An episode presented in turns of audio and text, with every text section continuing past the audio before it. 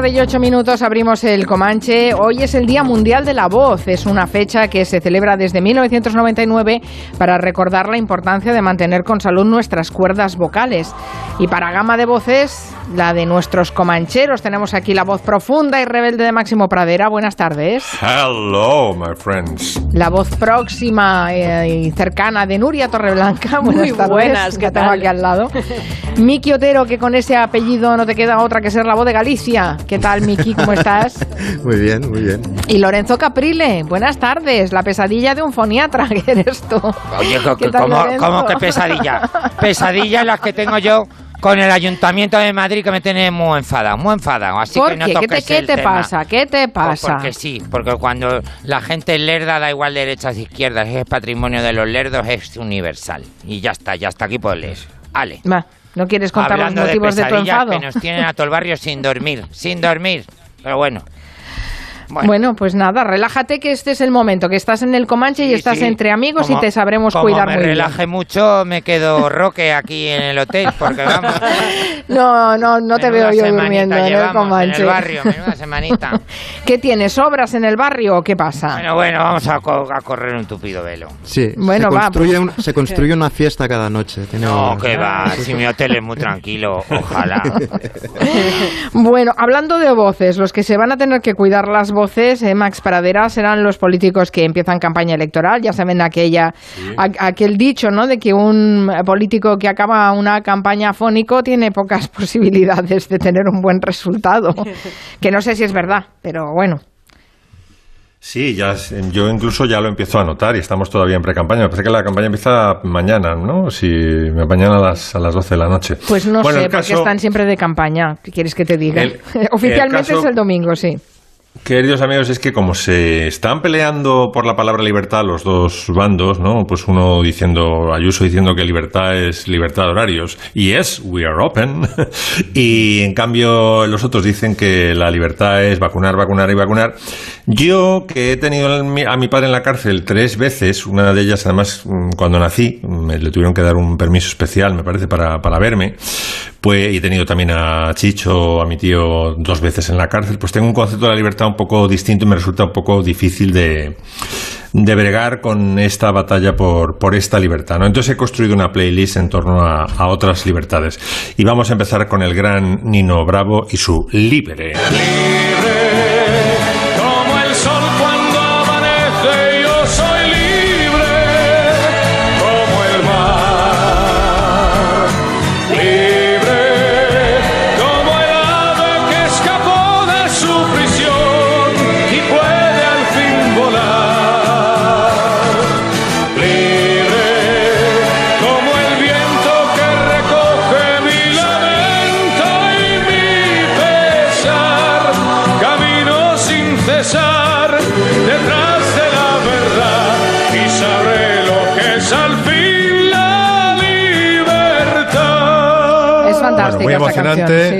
Es, es cojonuda.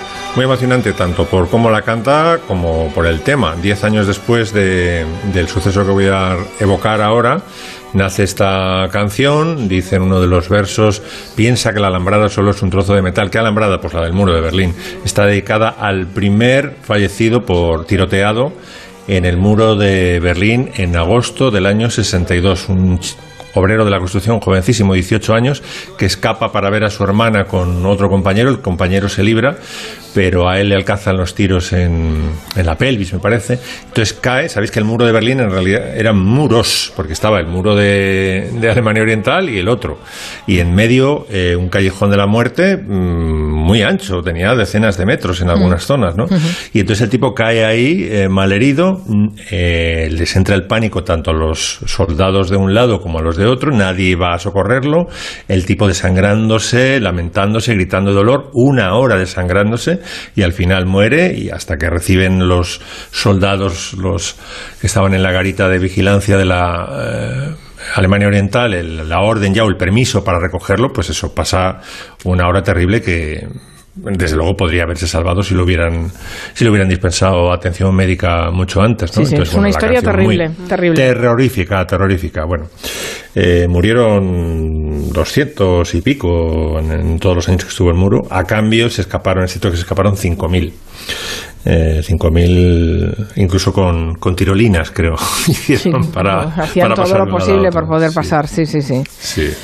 Y la otra canción que traigo eh, para esta primera parte es una canción que nace en el año 70 como una cara B. Hay veces que una cara B de un disco pues resulta más exitosa o molona que la cara A, ¿no? Estamos en el año 70, entonces eh, hay una serie de estudiantes en la Universidad de, de Kent, en Ohio, donde estaba, por cierto, la líder de Pretenders eh, eh, estudiando, y eh, había un gobernador muy salvaje, supongo que sería republicano, que además se llamaba James Rhodes. No, nada que ver con, con James Rhodes, el de aquí, ¿no? Todo lo contrario.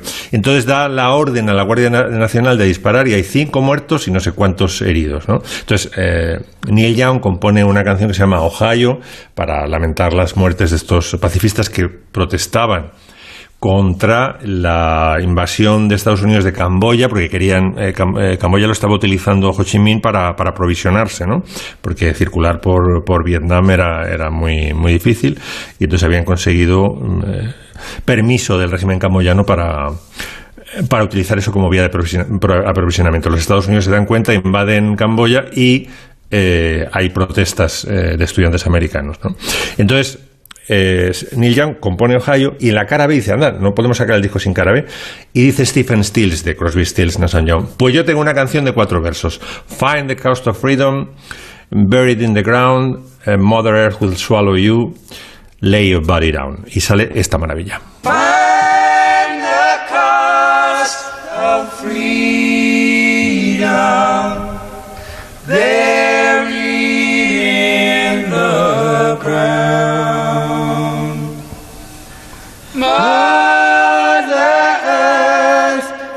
Will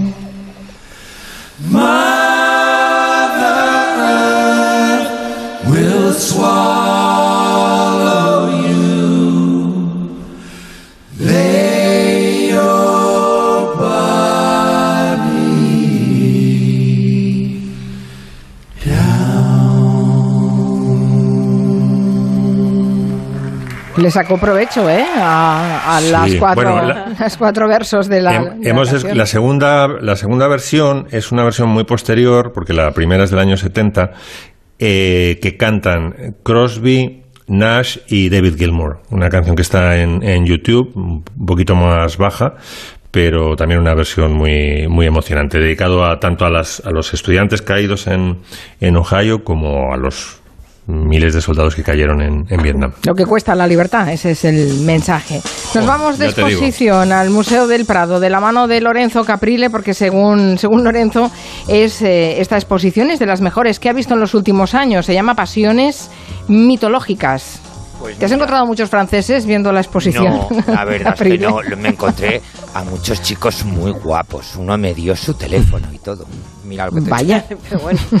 hemos ligado hemos ligado Hombre, pues En una exposición que se llama Pasiones mitológicas, pues si no Eh, pues, a ir, está bien, está diga. bien. Hombre, pues, claro. Gran escenario, sí, Hombre, sí. claro bueno, ¿qué has sí. encontrado que te ha parecido tan estupendo? Pues mira, Cuéntanos. a ver, la exposición es deslumbrante, pero lo más deslumbrante es que por primera vez en no sé cuántos siglos, yo, yo me pierdo si eran tres o cuatro, están reunidas de nuevo las seis poesías, así se llaman en la historia del arte, que pintó Tiziano para Felipe II, al que todo el mundo sabe que las señoras les gustaba más que conquistar imperios, les gustaban mucho las mujeres, y bueno, eran una excusa retratando estas aventuras mitológicas llenas de, de sexo y carne y pasiones desatadas, pues eran una excusa pues para retratar a, a señoras pues ligeritas de ropa, muy guapas y muy estupendas.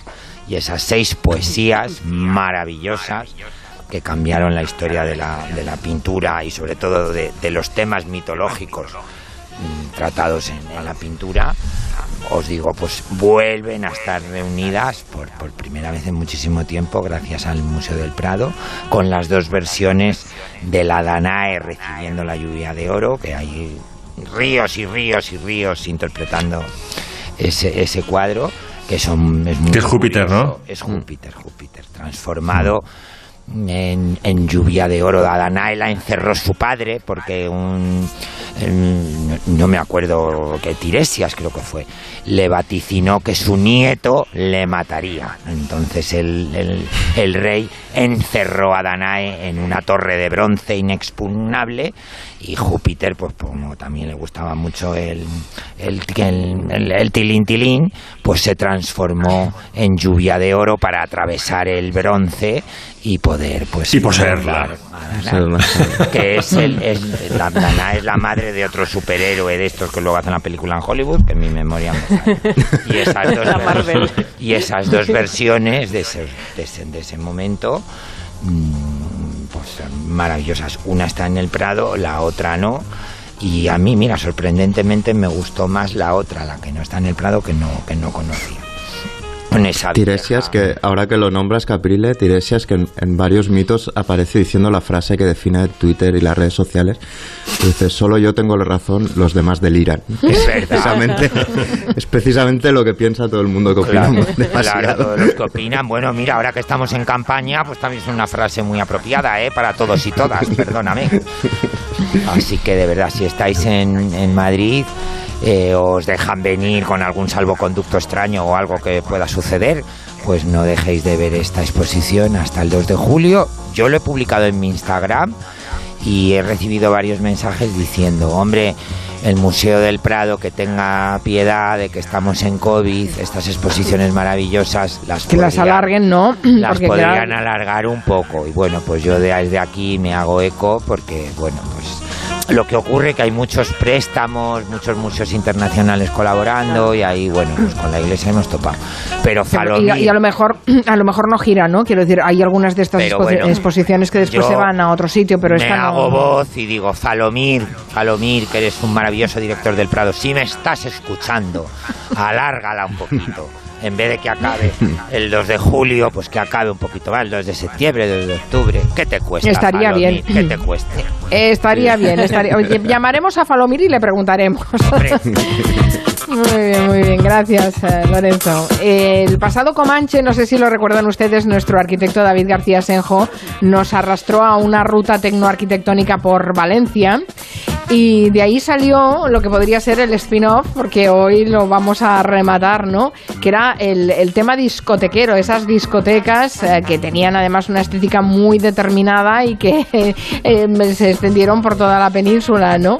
Y, y Nuria quiere, quiere recordar esas discotecas que nos marcaron de por vida. Sí, yo todavía no sé vosotros, no me he recuperado del paso de nuestro arquitecto hipster al tecno, o si eso es brutalista, vamos, de aquí a Lima, ¿no?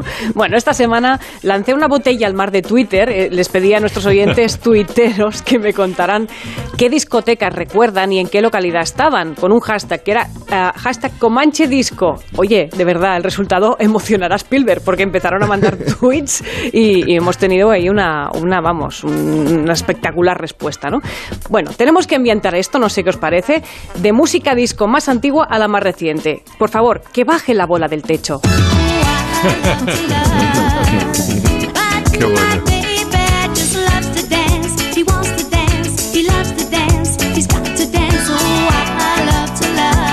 Yo aquí ya podría engancharme y ya dejarlo ahí, bailar. Sí, y ya irnos a Con casa. Tina. Charles, sí.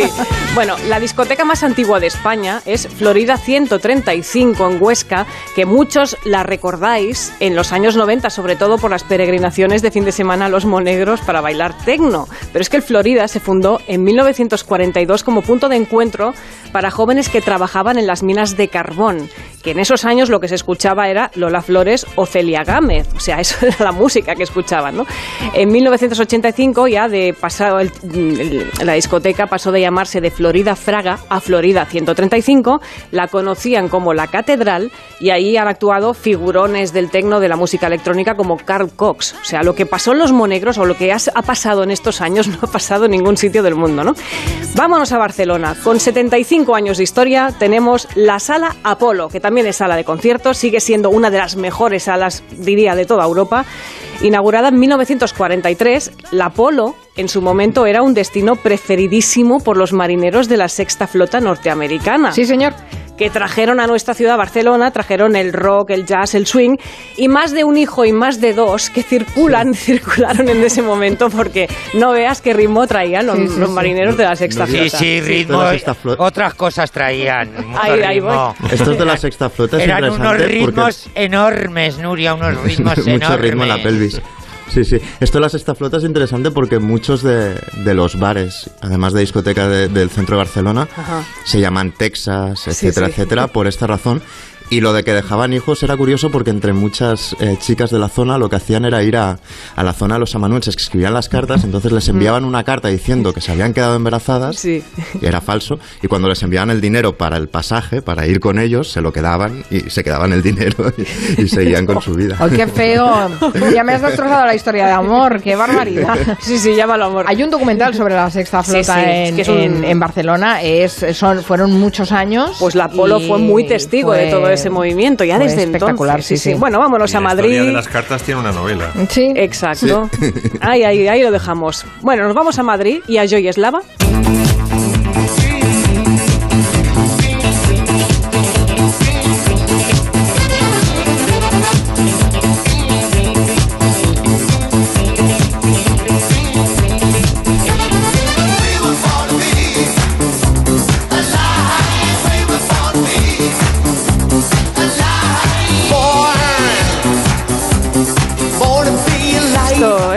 Ahí con Portugal Light. Va a acabar con Tarzan Boy, quizá. no sé, ya La tengo tan identificada con la Vuelta Ciclista a España que También, que sí, no sí, me veo sí. en la discoteca todavía. Oh, Bueno, la Está discoteca. dando pedales ya. Sí, la, la discoteca Joy Eslava, la Joy, para la gente de Madrid, la Joy, que tú llegas ahí diciendo la Joy y dicen, ¿cómo que Joy? Es Joy, jajaja, ja, ja", y se ríen de ti. Bueno, es muy gracioso. Antes fue un teatro. Se inauguró la noche del 24 de febrero de 1981, o sea, un día después del intento de golpe de Estado. Ahora está cerrada por reformas, le van a hacer ahí un meneo que creo que va a restaurantes, sala de fiestas, cabaret, no sé exactamente qué le van a hacer. Espero que no se pierda, por favor, la sala de conciertos que es fantástica.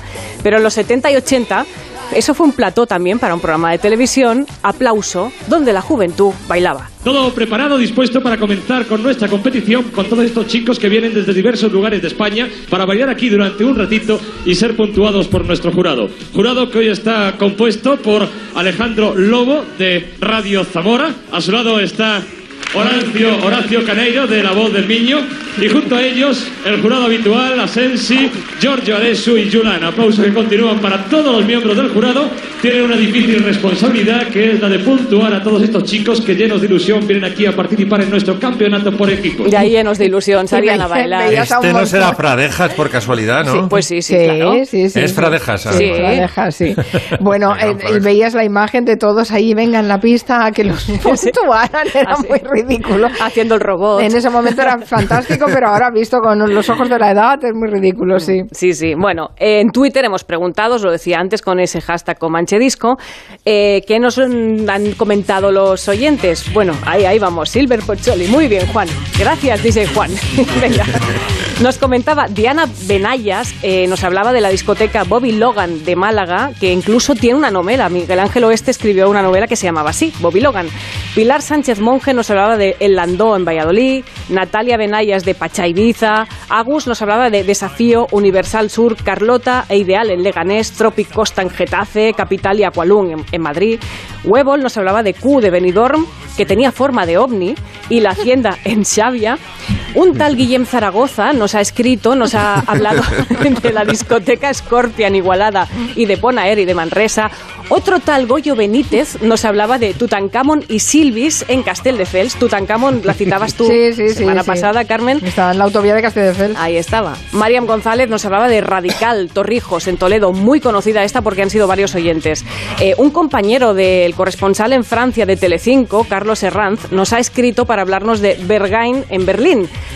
que dice una antigua fábrica eléctrica de la Alemania del Este reconvertida en templo de la electrónica del libertinaje.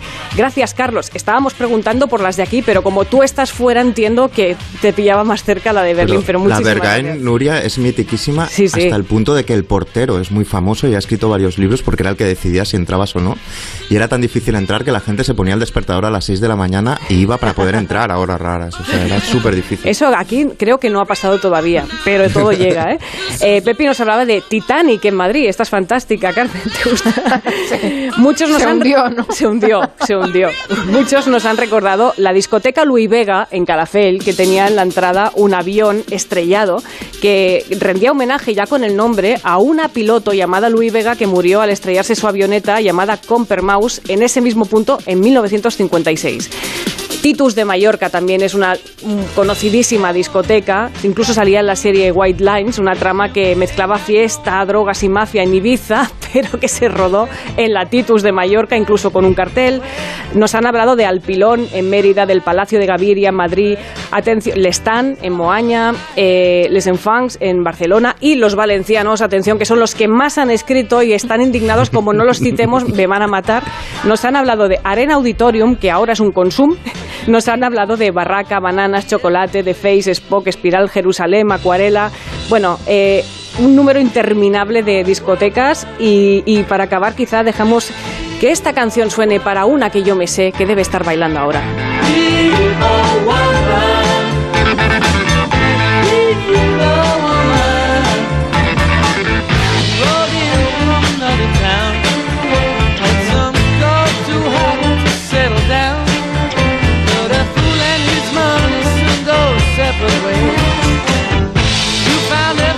Hemos descubierto a través de este trabajo de Nuria Torreblanca toda la semana que el país está lleno de gente que Sí. se ha pasado la vida en la discoteca, Mari o al menos muchas horas de su vida. Mari Carmen, Mari Carmen, que yo hablé con Nuria y ya aquí Sí. me voy a meter en una morcilla. Que para todo el mundo gay de Madrid, pero no Claro. podemos no hablar de discotecas, sino hablar de Xenon, que tuvo una en Callao y luego la de la calle Alcalá. Que se- esa Apuntado queda. Esa discoteca para muchos de nosotros fue subir al cielo y bajar a los infiernos un poquito. Un poquito. No mucho. Bueno, gracias a todos los oyentes por habernos ayudado a hacer este recopilatorio. Sé que algunos se quejarán porque no se les ha mencionado, pero no ¿Sabéis? podemos dedicar todo el programa a Valencia, que lo sepan. ¿Sabéis cómo se llamaban las discotecas, en, por lo menos en Madrid, en los años 60? ¿Cómo? Se llamaban boats. Las boites. Se llaman Las las boites, sí, claro sí, que sí, sí, las- las boites. Yo recuerdo Cle- Cleofás, que hacían publicidad Es verdad, Fas. Cleofás, Cleofás, Y el, pasapoga era un poco, bueno, eso era ya más en Gran Vía. Era viejuno, pero acogió Caprile a grandes estrellas. Ahí ha cantado, por ejemplo, Dionne Warwick, han cantado mm, cantantes internacionales. Pasapoga es muy importante. Otro día, mira, suelto otro fleco. Otro día hablaremos de sitios viejunos, como estaba comentando Max. Por ejemplo, empezando por el Tony 2 de Madrid, de la calle Almirante. Oye, no te metas con no el. Tony 2, ¿eh? Por No me, favor. estoy, Sí, no me estoy metiendo, No. yo he ido. Sitios Ah, bueno. vieju- viejunos. Bueno, si alguien tiene interés, que sepa que en el timeline de Julia en la Onda ah, hay un montón de fotografías de discotecas de toda España. Una pausa y seguimos.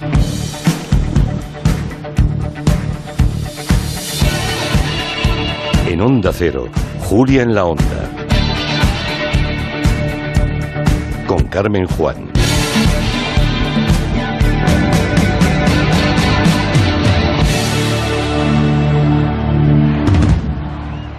¿Sabes que la salud oral no tiene edad? Si tienes 65 años o más, entra en www.saludoralimayores.es y pide cita para una revisión dental gratuita en tu clínica más cercana del 15 de abril al 15 de mayo. Es una campaña del Consejo General de Dentistas y la Fundación Dental Española.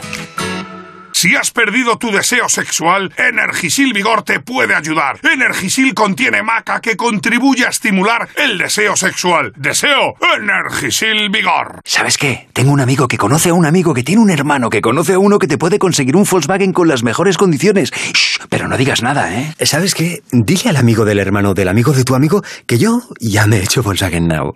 Volkswagen Now. Condiciones exclusivas y disponibilidad inmediata para nuestros vehículos en stock. Y lo disfrutas ya.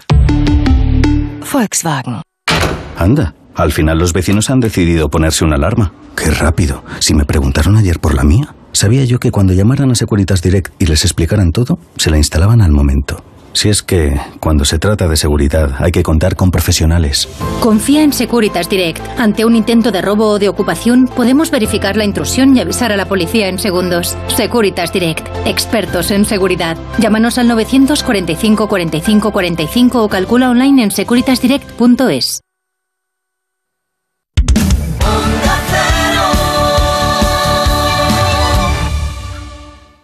Si es que ya lo digo yo siempre, dúchate que sale económico, pero eso sí, hazlo en un plato de ducha de Duchamanía. Hazme caso, ¿no ves que una bañera tiene más peligro que meter los dedos en un enchufe? Y mira que son bonitos los platos de ducha de Duchamanía. Oye, con suelo antideslizante, sus mamparas para entrar a vivir, pues eso, dúchate que sale económico y llama a Duchamanía, que no me enteré yo que no lo haces. En Madrid, Paseo del Molino 6, 91 468 4907 y duchamanía.es. Desde 1999, ADIS ofrece el mejor servicio de atención sociosanitaria. En su domicilio, asistencia personalizada y cualificada para el cuidado de personas dependientes de cualquier edad, adaptándose a sus necesidades, horarios y circunstancias, con una constante coordinación con las familias. Más información en ayudaadomiciliomadrid.es. ADIS, siempre acompañados. Bricolaje Moraleja, pisando fuerte en los mejores suelos. Distribuidor oficial de tarimas Parador, desde 15 euros metro cuadrado AC5. Tarimas de diseño con garantía de por vida para uso doméstico. En Bricolaje Moraleja, suelos laminados a 8 euros metro cuadrado AC5. Bricolaje Moraleja, calle Timanfaya 4 Humanes, bricomoraleja.com. ¿Estás seguro de que la mascarilla que usas te protege? Para estar realmente protegido, utiliza solo mascarillas certificadas y hechas en España. Mascarillas Alcalá. Protege lo que más importa, tu salud y la de los tuyos, con Mascarillas Alcalá. Visítanos en mascarillasalcalá.es o llámanos al 91 5 39 70 30. Tu hogar, tus muebles, los tejidos son parte de tu vida. A la hora de amueblar y decorar tu hogar, apuesta por los profesionales, los que tienes cerca, los que te ofrecen un trato personalizado, los que más saben de muebles y decoración, los que te ofrecen la mejor financiación. Tienes una tienda muy cerca de ti. Busca nuestro distintivo en los escaparates de las tiendas. Consulta la web de la Asociación de Comercios del Hábitat de Madrid. Visita asociacionchm.com. ¿Qué hacías en 1994? En Adelgar ya acompañábamos a nuestros pacientes en su proceso de adelgazamiento, a cada uno el suyo. El método Adelgar, Adelgar para niños, cirugía de la obesidad y siempre con supervisión médica. Si quieres adelgazar, ponte en manos de especialistas desde 1994. 91 577 4477 y adelgar.es. Adelgar,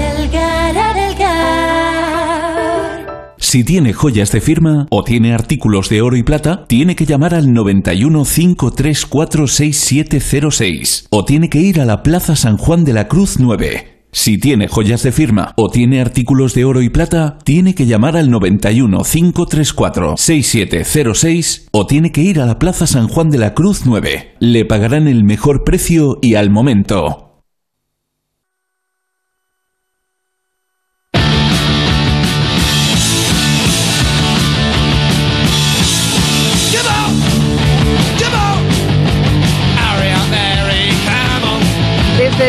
Lunes en Reino Unido eh, son todos un poco más felices porque reabrieron los pubs. Solo en las terrazas, que estaban cerradas desde hacía tres meses. Ya hablamos de la entrañable relación entre los británicos y sus eh, pubs, pero Miki Otero quiere extenderse en ese romance etílico social. Te dejamos, Miki. Mira, como los de esta canción, que, que va de que, de, de que uno le dice a Harry que se dé prisa, que tienen que ir al pub, pero ya van cargaditos de casa antes de llegar. Pero vamos a ver, el pub es, es como tú decías, una especie de, de- de parlamento de, de segunda residencia, es todo a la vez, sobre todo en Gran Bretaña. Es un lugar, yo creo, donde se habla de, de política, de música, de fútbol, como si fueran las cuestiones más cruciales, ¿no? Y, y es una institución, vamos, de las, de las más definitorias de Gran Bretaña. El PAP es la, la- la abreviación de Public Houses, o sea, como de casas públicas, por un decreto del siglo XIX que, que obligaba a dejar entrar a cualquiera, a diferencia, de los clubs, por ejemplo, ingleses también muy conocidos, ¿no? O sea, que tenías que entra- dejar entrar a cualquiera que estuviera mínimamente en condiciones. Es decir, que podía entrar cualquiera menos menos el que dijera yo controlo, que como sabemos es el único que no, que no controla y que no debe entrar en- estos sitios, ¿no?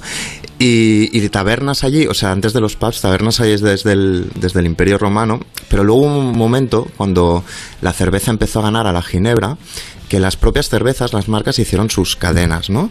Y entonces les pusieron el nombre a estos, a estos primeros pubs. Y luego, en un momento dado, en determinados conflictos bélicos, los nombres cambiaron a, a- como a homenajes al rey, ¿no? Por eso, si vais a Londres o a cualquier ciudad inglesa, veréis que se llaman todos King Arms y los brazos del rey y cosas así, porque mostraban su lealtad al, al, al rey, ¿no? Y siempre son iguales, si os fijáis. Incluso cuando los montan en, no sé, tú vas a Lanzarote y hay un pub inglés y es igual que el que pueda haber en, o sea, lo mismo, ¿eh? Es como todo, casi todo de, de madera, cristales esmerilados normalmente o tintados, eh, música en directo o no, o la tele con el fútbol permanentemente puesto. La idea es hacerte sentir como en casa, ya está el cuenco para que beba tu mascota, tu perro, etcétera, etcétera, ¿no? Y yo he mirado y hay unos 60.000 pubs en, en, Gran Bretaña. ¿Os parecen muchos o pocos? Va, comparado con los bares que hay en Madrid. No. Claro, en Madrid hay me parecen pocos. Estamos en, acostumbrados. en Madrid no. hay 15.000 Madrid- bares. O sea, solo en Madrid hay 15.000 bares. Lo he mirado antes. En Barcelona, mm, mm, más de 7.500. Y yo el- eh, este fin de semana pasado, bueno, hace unos días estuve en, en León con la novela y estuve en el barrio húmedo de León, que es como el lugar donde más bares hay por... Pues hay más de cinco bares por cada mil habitantes en, en León, ¿no? O sea que, bueno, ellos alardean de que tienen muchos pubs, pero en realidad tantos, tantos no son. Lo que sí es bastante bestia, y aquí os vuelvo a hacer la pregunta, es cuántas pintas de cerveza, eh, o sea, bases grandes de cerveza por barba de media creéis que se bebe un inglés. Datos actualizados del año pasado. Muchos. ¿Cuántos, cuántos al, al año? ¿O cuántas al día? ¿O De- cuántas? de- no, no, no, de- al año. ¿Cuántos, ¿Cuántos de media se beben al año? El año tiene 365 días normalmente. Pues la media es de 177 pintas eh, por barba. Esto quiere decir que si algunos no beben, otros tienen que rendir a base de bien. Tienen que ser muy expeditivos tomando, tomando cerveza, ¿no? Y quizá por todo esto, porque quizá porque es una gran institución eh, eh, inglesa, cuando esta es la segunda vez que reabren los pubs, pero después del primer confinamiento estricto, cuando lo reabrieron, Boris Johnson dio la noticia en el Parlamento y esto es lo que sonó. En el, Mr. Speaker, I can tell the House that we will also reopen restaurants and pubs.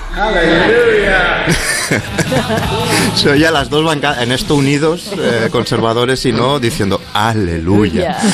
La pinta, la pinta es cerca de medio litro, ¿no, eh, Sí, sí, sí. Es Sí, puedes pedir alrededor. también la, la- la pequeña, pero sí, sí, es cerca de medio litro.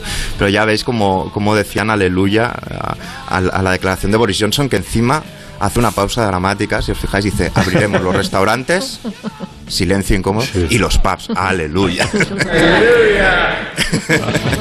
Así de importante es, ¿no? Y esto se refleja en las novelas, pues en todas las novelas, ¿eh? Pero, o sea, el escritor donde así decimonónico donde más aparece es Dickens, evidentemente. Hay muchísimas escenas importantes en, en sus novelas en pubs. Y luego hay uno más reciente que os quiero recomendar, que es Jonathan Coe, que es un escritor todavía vivo, que tiene una novela titulada Expo 58, que va de la Exposición Universal de, de 1958 en Bruselas, ¿no? Y esto le gustará al arquitecto indí, a David, porque la novela empieza con la Oficina de Información de Inglaterra eh, pensando qué tipo de pabellón pueden aportar a la exposición, ¿no? Ellos vienen, de, digamos, de perder muchas colonias, están como acomplejados, quieren reflejar que es la vieja Inglaterra, pero también la nueva y no saben qué hacer y al final dicen, exacto, el pub tan británico como el bombín o el fish and chips. Y el pabellón británico en la Expo del 58 es efectivamente un pub. Recrean una especie de pub. Y el pub es importantísimo incluso en cualquier campaña eh, electoral. ¿no? no sé si acordáis eh, en toda la campaña del Brexit, por ejemplo. Nigel Farage, el, el- el del, el del UKIP, el que consiguió el Brexit, uno de, uno de los que Sí, sí, más lo sí. azuzó. Y, y el que al día siguiente dijo que todo era mentira. El que todo era mentira. Yo creo que fue el todo era mentira era como la resaca de la campaña que había hecho, porque si te fijas, estuvo toda la campaña brindando con pintas en pubs, etcétera, etcétera. O sea, todo, todo el rato Sí, sí. brindando en Con la pubs. cerveza en la mano, sí. Con la cerveza en la mano, si os fijáis, o sea, con la- esos- esas al- manos al llenas día de anillos. siguiente lo dijo. Y al día siguiente dijo eso, era la resaca, claramente. Y de hecho ahora, con, con el cierre de los pubs, ha hecho otra campaña brutal, el mismo Farage, eh, en los pubs diciendo que el gobierno estaba atacando sus pubs, etcétera, etcétera, ¿no? Y esto, es- esto son novelas, os quería recomendar una novela, pero también una serie. Eh, Nick Horby, el de Alta Fidelidad, su novela, y la peli también más, más conocida que Uno tiene, ¿no? uno de nuestros dioses. uno de nuestros dioses comunes, exacto. Pues tiene una sobre el. quiso escribir una especie de serie sobre el, sobre el Brexit, ¿no? Y entonces lo tituló The State of the Union, el Estado de la Unión, ¿no? El- la dirigió Stephen Frears y va de una pareja que se está divorciando, ¿no? Y representa él y ella, las dos Inglaterras, y todas las escenas, to- cada capítulo es los 10 últimos minutos antes de entrar en terapia matrimonial, ¿no? Es esta serie. It's like Brexit. We could have two years of talk before we even agree what the issues are. We live on a fault line and the house might collapse at any moment. Como veis, él ya compara la separación con el Brexit, ¿no? Que no se ponen ni, de acuerdo ni en cómo lo van a dejar, ¿no? Y, la serie cada capítulo es eso, es unos minutos, es como un cuarto de hora o diez minutos, no recuerdo ahora, es breve, eh, de los minutos antes de entrar en, terapia. Y él es una especie de ex crítico de rock, el típico varado en la fase anal, así inmaduro, con barba de muchos días, y llega al pub y siempre pide una, una pinta de London Pride. Y ella, la mujer de la que se está separando, es lo contrario. Es como, está como muy, muy lozana todavía, se pide una copita de vino blanco, es decir, representa la cosa de Europa, ¿no? Y en uno de los capítulos empiezan a, discutir en el pub y se discuten eh, por el Brexit. Antes se discutió por... Es una serie muy graciosa, la podéis ver en, en HBO. Dice que bien. él piensa que tener 40 años es como tener 65 años, pero con niños más pequeños. Y él dice de ella que se piensa que tener 40 años es tener 30, pero con más horas de gimnasio, ¿no? Entonces están todo el rato discutiendo, sobre todo cuando hablan del pub. Y hay una peli donde los pubs juegan un papel importante que le gusta mucho también a Nuria. Sí, sí, somos muy fans aquí de esta. Que es Bienvenidos al fin del mundo, es esta peli. Hacía 20 años que no se veían. Pero esta noche vuelven a su ciudad natal para correrse una juerga de pub en pub. Al fin podremos conquistar la milla de oro. 12 pubs, 12 pintas. Y esta vez piensan llegar hasta el último. El fin del mundo. Bueno, esta es la historia, como decía el tráiler, de cinco colegas de la infancia, los típicos que uno ha acabado siendo broker, súper eh, adinerado, el otro es un desgraciado pobre que no sabe qué hacer con su vida, el otro, cada uno es, ha tenido un destino diferente y quedan para hacer esta ruta de 12 pubs tomándose una pinta por pub. Eh, 20 años después de, de la última vez que se, que se vieron, ¿no? Y ahí ven lo primero, que es lo interesante, cómo los pubs han cambiado y son, pertenecen a cadenas de estas, son todos muy, muy iguales entre ellos. Ellos hablan de starbuckización de los pubs, o sea, que como Starbucks, que, que han perdido como su, su carácter, ¿no? Y, y la peli es muy divertida porque no, no, no desvelaremos nada, pero tiene un giro hacia el cine fantástico alucinante, ¿no? Y entonces quería acabar con dos canciones. ¿Qué es lo peor que le puede pasar a un pub? Que se quede sin cerveza, ¿no? Pues esto es el tema de esta canción.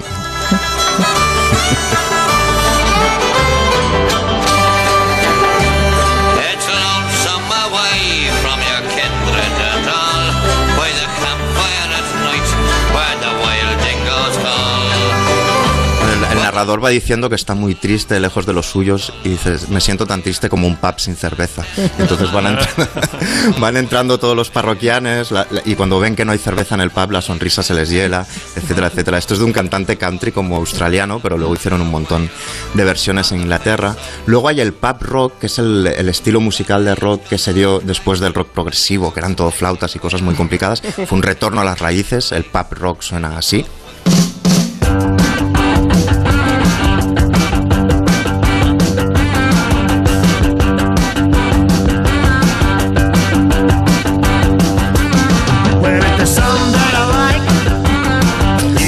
Los Dr. Feelgood. Y por último, hay una canción que la historia es curiosa porque va de la happy hour, que es la hora esta de los bares y de los pubs donde puedes beber más barato, a dos por uno, ¿no? que suele ser a mediodía, etcétera. Y entonces un Paul Hitton, un cantante, lo que hizo es, es decir que abominaba de esa, de esa hora porque el jefe salían del trabajo y el jefe era el típico que hablaba de, de las mujeres, así de una forma soez, y a él le parecía asquerosa toda esa situación. Y era una canción irónica pero como la letra y la, o sea, como la melodía es muy alegre y tal, ahora aún vas a Inglaterra y muchas veces en la hora del happy hour, de la hora más barata, la que suena para avisar de que es esa hora es esta canción de los House.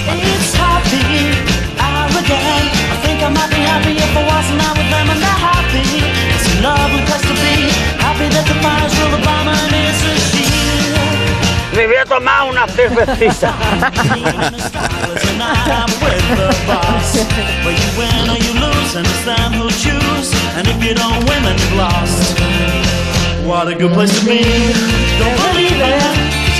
Me encanta esta canción de House Martin. Sí, sí, muy cookie. Una canción cookie. De Happy Hour, muy cookie. Claro. Ellos todos tienen una muy buena pinta, tienen. y no me refiero a la cerveza. Me dice un oyente que, que, que esto que hacen los personajes de la película que hemos, eh, Mm. que hemos dicho en Galicia, y es verdad, me está sonando porque creo que lo hacía un, un amigo mío que se llamaba Martín en Santiago cuando Ay. estudiaba, se llama París-Dakar, porque hay un Sí, bar que se llama. París y otro Dakar, Es verdad, es verdad. y hacer eso significaba hacer el París-Dakar. Bueno, igual que, que en, en Logroño, ¿no? La ruta de los elefantes, ahí en la calle Laurel, Sí, también sí, aquí todos tenemos... Todos trompas. Sí, sí. ¿Cómo se llama la peli, Miki? Que no me he quedado con el nombre. Eh, bienvenidos al fin del mundo, o Walls en, en- en el original. El fin del mundo es el último pub. Seguimos con las canciones que hablan de libertad, la playlist de Venga. Máximo Pradera. Venga, muy bien. ¿Por cuál vamos ahora? Pues hombre, una canción eh, mítica de Queen del año 84 que nace en principio como para solidarizarse con el movimiento feminista y acaba convertida en himno del Congreso Nacional Africano y siendo como el himno de, de Mandela. I want to break free. I want to break free.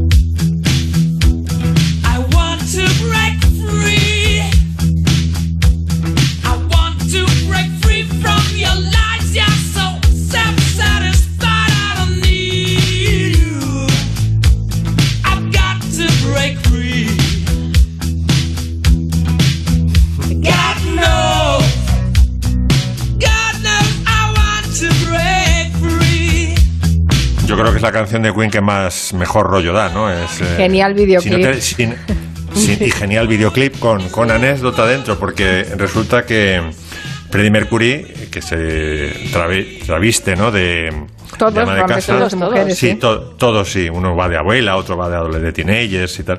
Y dice, pues me afeito el bigote para, para que el travestismo sea mayor. Y le dijo el productor, no, no, no, no, es que aquí lo gracioso es que vayas con el bigotazo y seas una ama de casa.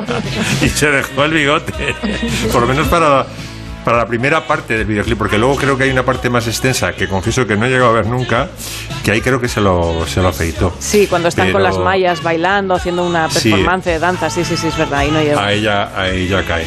Pero bueno, es un vídeo que sabéis que tuvo mucha controversia porque en Estados Unidos, que estaban poco acostumbrados a, les hacía poca gracia el travestismo, pues eh, censuraron el videoclip de la MTV. Y mira, me callo porque es que este solo de Sinte es acojonante.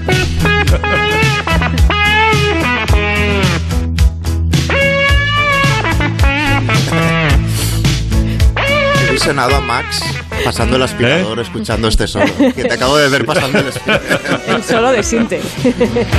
Bueno, el solo de Sinte además tiene historia porque lo hace un músico invitado, no es uno, uno músico de Queen. Y Queen hasta esa fecha tenía como no, no synths allowed, ¿sabes? Era un, un instrumento que no tenían, eh, mm, tenían prohibido dentro del grupo y rompieron el tabú con este con este pedazo de, de solo muy gracioso, además como burlón, ¿no? Porque es como, no sé, como voz de pato.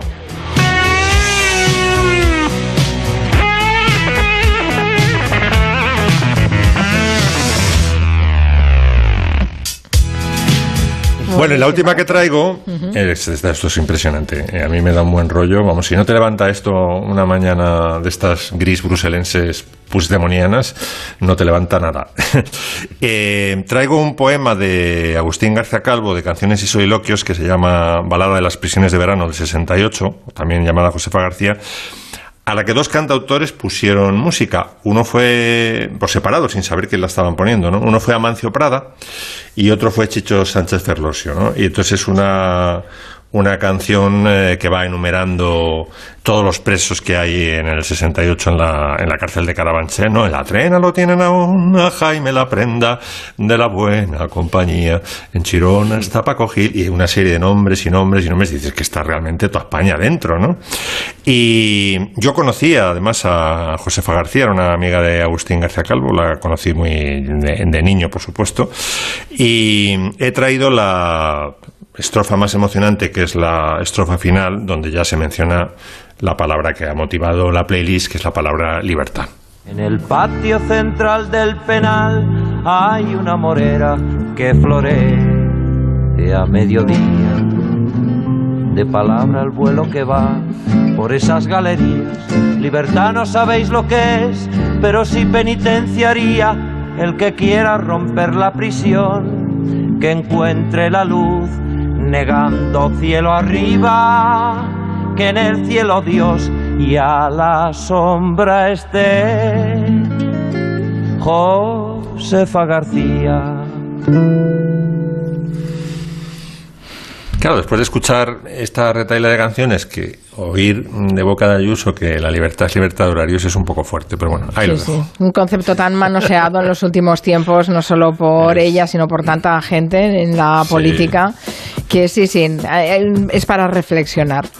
Hmm. Se publica la biografía de André Leo Talley, que fue el editor de la revista Vogue, que tuvo una relación, a ver, ¿cómo la definimos, Caprile? Complida- ¿Complicadita con Anne Wintour? Bueno, no sé, pero máximo me ha faltado una en tu playlist. Una en tu playlist. Bueno, han perdona. faltado- han Han faltado faltado muchas, muchas. sí. José Luis. Perales, perdona. José Luis Perales. El barco llamado Libertad. A salir a libertad de José Luis Perales, por favor. Sí. Y una de los Who también que me encanta, que se llama Free, con Roger Daltrey corriendo por la playa. Bueno, ahí, ahí mm, sí, podríamos haber puesto millones, pero vale, Millones. está bien, está bien tu reclamación, Lorenzo Caprile. Bueno, háblanos de este ex editor de la revista Vogue. A ver, André León Talley es un monstruo, es un mito de nuestro oficio y es, bueno, pues el sueño americano. Pues un chavalín negro de color, yo ya no sé cómo hablar, con unos orígenes súper humildes, apasionado de la moda desde muy pequeño, que entra como becario en el Costume Institute para ayudar a montar una de las exposiciones en tiempos de Diana Brilland. No recuerdo cuál, si la del Imperio Austrohúngaro o el de la de Hollywood, no, no recuerdo cuál de ellas. Y, y ya desde ese momento destacó porque Diana Brilland comentó a, a- la que había ocupado su puesto en Vogue, que no me acuerdo tampoco el nombre ahora, que le dijo, tienes que contratar, no olvides de este chico, porque se sabe de memoria prácticamente pues todos los trajes que han llevado las mujeres más famosas y más ele- elegantes de los últimos 25 años. Y ya a partir de ahí empezó a hacer carrera como eh, editor in chief y haciéndose un, un hueco dentro de- del mundo de la moda y es el personaje real, entre comillas, en el que está inspirado ese personaje del Diablo Viste de Prada que mm, interpreta. Oh, perdonad, estoy un poquito espeso hoy porque como no me dejan dormir los del ayuntamiento, Pobre, la culpa es del ayuntamiento, sí, sí. creo que es Ralph Stucci o, o que hace un Stanley, Stanley Tucci. Stanley Stanley Tucci. Tucci, sí, Ah, sí, Stanley sí. Tucci, Eh, sí, sí. que es pues esa mano derecha, ese paño de lágrimas de, de la, de la directora, que es un poco pues el papel que ha tenido André León Talley y que ahora pues ha decidido eh, escribir sus memorias traducidas y editadas maravillosamente bien como siempre por mis amigos de la editorial Superflua que desde Barcelona pues están haciendo un trabajo formidable publicando textos fundamentales para la industria de la moda como son estas memorias Pues a, a los que les interese ya saben que tomen esta referencia del libro que nos que el, aconseja que el título Lorenzo es maravilloso, Mari Carmen, ¿Cuál? hablando de ¿Cuál es el libertad. En las trincheras de la moda. Toma ya. Toma ya. Entre libertad y trincheras os voy a despedir a todos. Eh, gracias Miki, Max, Lorenzo, Nuria, porque la jefa se ha manifestado muy quejosa de que nos hemos tapado Evil Woman y eso no se lo podemos hacer a Julia Otero, que para eso es la directora de este programa. Pues la claro que sí. entera. Disfrútala, Julia. Toda tuya.